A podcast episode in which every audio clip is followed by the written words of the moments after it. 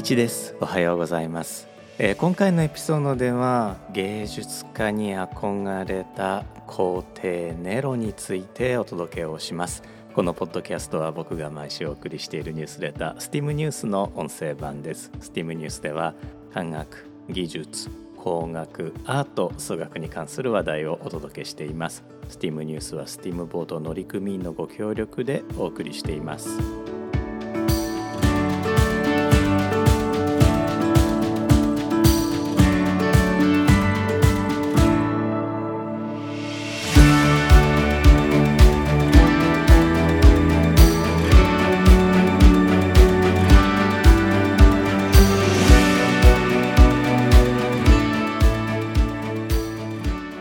改めまして1です。このエピソードは2024年2月29日に収録しています。このエピソードでは STEAM ニュース第169号から芸術家に憧れた皇帝ネロについてお届けをします。また今回のエピソードからですねえー、従来の25分番組に戻してお届けをする予定です。というわけで25分間どうぞお付き合いください。今週ギリシャの英字新聞グリークリポーターがアレクサンダー大王の鼻をへし折ったローマ皇帝という記事を公開しました。ギリシャの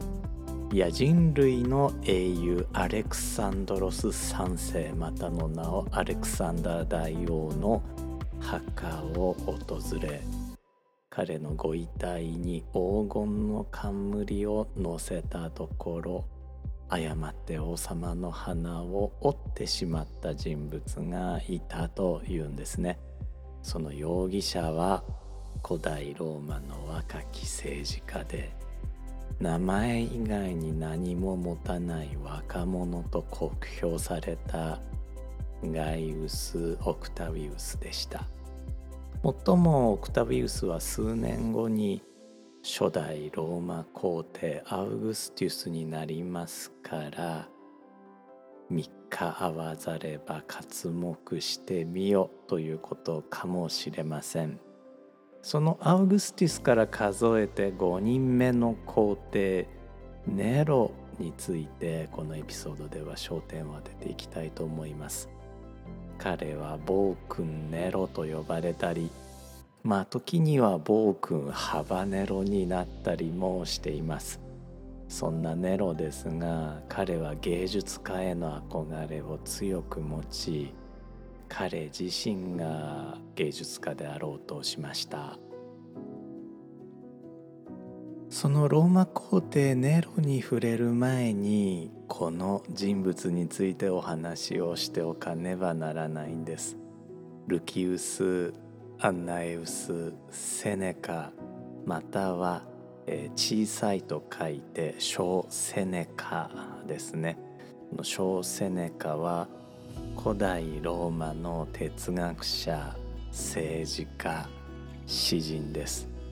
彼は20代後半をエジプトのアレクサンドリアに学び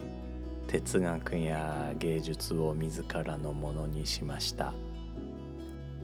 小セネカはローマに帰還後学識の高さと弁舌のうまさから政治家としての存在感を増します。また当時の第4代皇帝クラウディウスの養子で後に第5代皇帝となる少年ネロの家庭教師にもなります。この頃に書いた書物「怒りについて」は現在でも日本語訳が岩波から出版されています。およそ2000年前の執筆ですからこれはもうスーパーロングセラーですよね。皇帝クラウディウスがうっかり毒キノコを食べてまあというか今後小アグリッピーナに食べさせられて死んでしまうと小セネカは皇后の実子第5代皇帝ネロの補佐としてネロの5年間と呼ばれる黄金時代を築きます。その皇帝ネロは芸術の愛好家で好きが高じたのでしょう。今でいうワンマンライブをたびたび開いています。紀元54年10月13日16歳で第5代ローマ皇帝になったネロ。正式名ネロ・クラウディウス・カエサル・アウグスティス・ゲルマニクスは小セネカの力を借りて前世を敷きます。ネロ浴場という、まあ、テルマエですね。大浴場もその名の通りネロがローマに作らせました、まあ、この時のネロとセネカの関係というのは、まあ、日本でいうと、えー、お殿様と G みたいな関係なのかもしれません。紀元59年に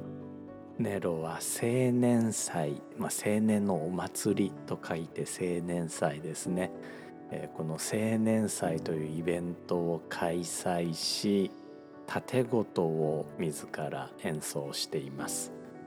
この時代の盾事なのですがキタラあるいはリラという盾事の種類ではないかというふうに言われています。演奏や歌がよほど好きだったと見えて翌年から5年に一度の定例イベントネロ祭ネロ祭りですね、えー、こちらを開催し自身も出場しています。5年おき開催というのはひょっとしたら4年おきに開催される古代オリンピックに対抗したのかもしれません。えー、ひょっとしたらですね、えー、前回のエピソードでお伝えした周期ゼミのように、えー、同時開催を避けるオリンピックとネロ祭の同時開催を避ける意味もあったのかもしれません。これネロ祭も4年おきにして、まあ、1年遅れ2年遅れというふうにするという手もあったと思うのですが後にですね、ネロはオリンピックに自分自身出場するために開催年を無理やりずらさせているんですねもう皇帝の権限を使って。まあ、なので、えー、開催年が、まあ、1年2年ずれても、まあ、5年置き開催と4年置き開催であれば原理的には20年に一度しか重ならないのでいいだろうということなのかもしれません。これはあの僕の想像です。でネロの演奏の腕前の方なんですがこれ演奏中に彼の親友が爆睡してしまうほどだったそうなのでまああまり感心するような腕ではなかったんでしょうね。実際一般市民も演奏中に逃げ出したというふうにも言われているので、えー、まあこれはジャイアンのリサイタルのようなものだったのかもしれません。今でこそね笑い話になりますが当事者としては大変な思いだったのかもしれないです。紀元64年7月18日にローマ大火というローマ帝国の首都ローマを襲った大火災がありました。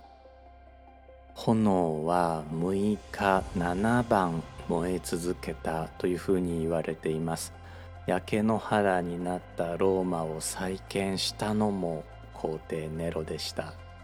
彼は道路の幅を広げ建物の高さを制限し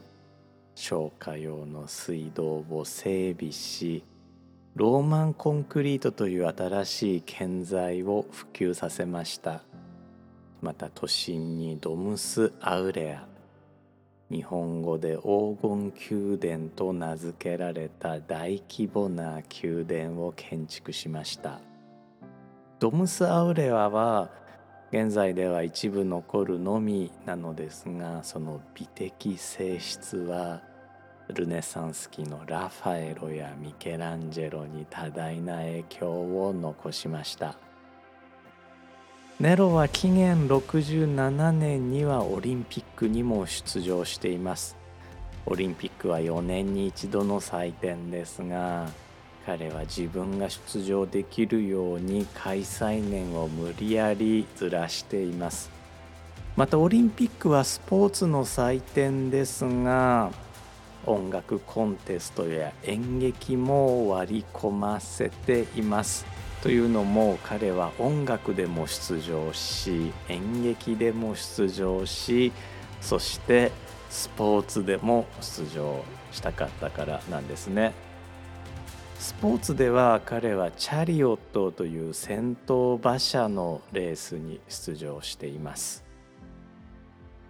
ところがですね皇帝ネロは、まあ、そこまでスポーツが得意だったわけでもなさそうで、えー、実際このチャリオットレースではレース中にチャリオットから振り落とされています。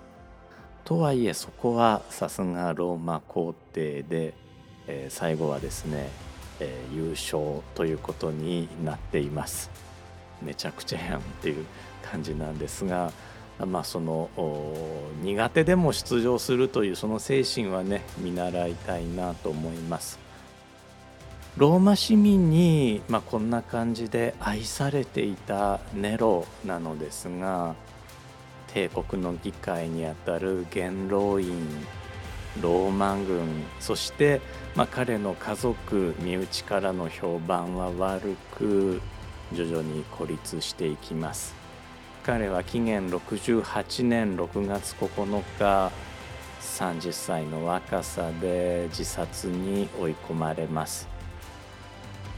その後元老院はネロを記録抹殺刑ダムナティオ・メモリアエに処しています。もっともネロへの刑はローマ市民に不人気で翌年には撤回されています。ネロの最後の言葉はなんと惜しい芸術家が私の死によって失われることかだったそうです。皇帝ネロが暴君と呼ばれるようになった理由のうち最大のものは彼のキリスト教徒との接点と言われています。ネロがイエス・キリストの最初の弟子初代ローマ教皇ペトロを十字架にかけたと書物が伝えているからです。キリスト教化されたヨーロッパから見ればネロはまさに暴君でしょう。ネロが後世に残したものはいくつもあります。現代につながるローマのシビルエンジニアリングすなわち土木工学都市工学とファインアート芸術を残したのは間違いなく彼の功績です。そしてもう一つ我々が歴史上の功績を見る時にはいつもその時代の人々の立場になってみることが必要だということをこれもネロの歴史から我々が学ぶことだと思うんですね。現代の我々の価値観を一旦アンインストールして自由な視点で物事を見つめることつまりリベラルアーツが我々に教えてくれることの重要性を皇帝ネロの歴史が教えてくれているように僕には感じられます。メールでお送りしているニュースレター、スティームニュースの方では、まあ、今週の書籍のコーナーで、安彦義和さんの「我が名はネロ」という漫画をご紹介しています。こちらの漫画を通してまあ、ネロ個人の、まあ、好きな人生というものを読んでいただけるのかなと思います。本当ね面白いです。もちろんね、えー、ネロを題材にした小説もたくさんあるわけなんですが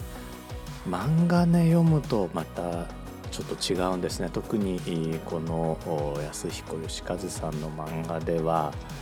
セリフのないシーンが多くて表情であるとか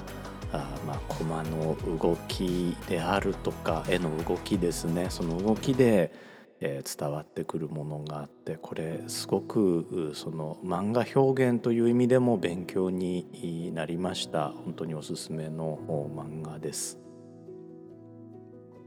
まあ大体貴族というものは人間関係がドロドロとするものなのでしょうが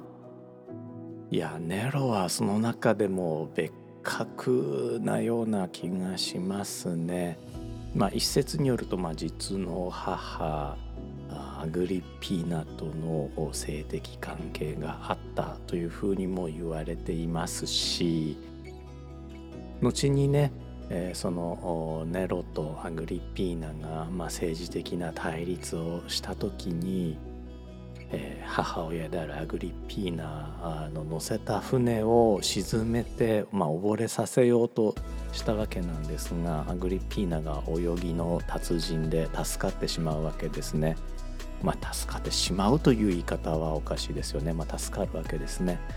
でその後ネロは兵を母に向けて送り出すわけなんですが、まあ、母アグリッピーナはもうあの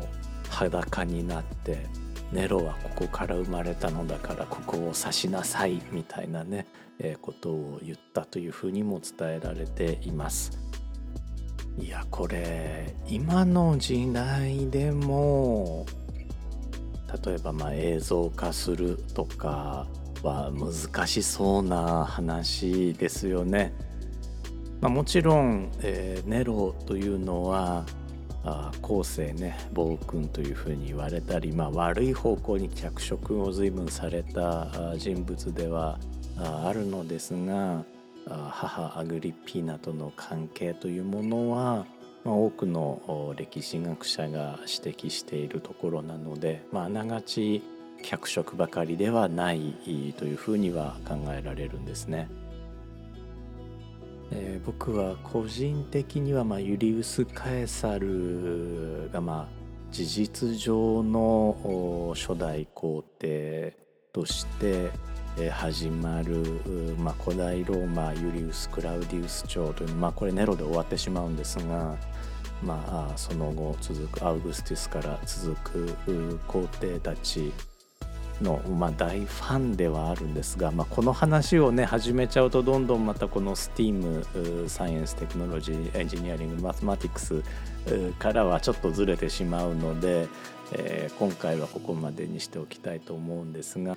この5人の皇帝の、まあ、それぞれ STEAM 分野への貢献についてはまた STEAMFM で、えー、紹介をしていきたいと思っています。というわけでですね、えー、SteamFM は、まあ、一時期ね、えー、18分番組に短縮してお届けをしていたのですがあ25分に戻すことにしました。すみません。ちょっと長く喋りすぎてるかもしれないんですがどうぞお付き合いをね、えー、お願いできればと思います。まあやっぱり僕がなんだかんだ言って25分という単位が一番喋りやすいなと思うのが最大の理由なんですがあとですね僕のあの通勤時間がまおよそ25分まあ30分ぐらいですかね、えー、ドアというドアで30分かな。まあ25分ぐらいあのポッドキャストを聞いているのが一番心地よいということがあって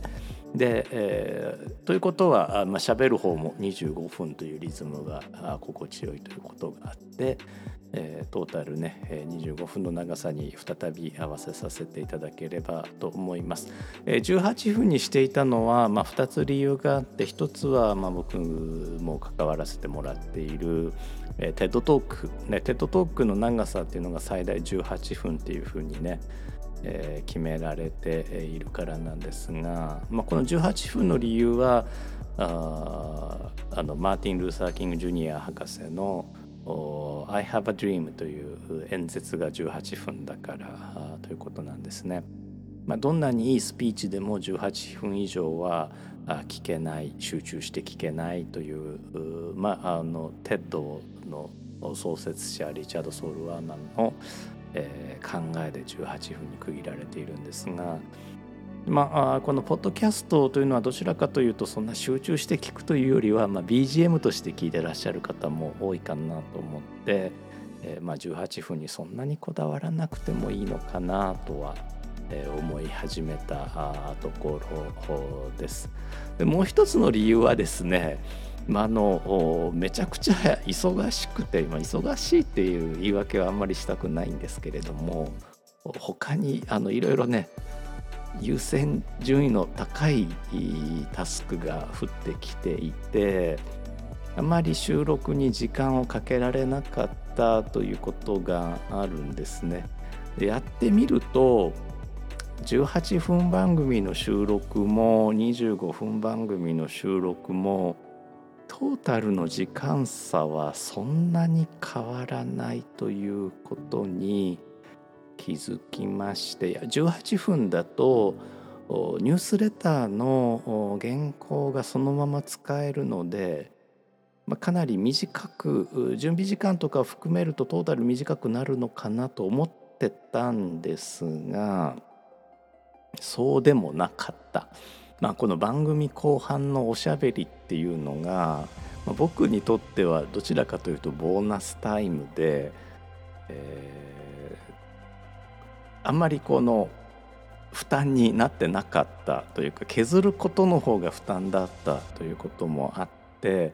でまああの元のね25分に戻させていただきました。またねいやいやお前ちょっと喋り長いんじゃっていうお話もあればあのぜひフィードバックいただければと思いますし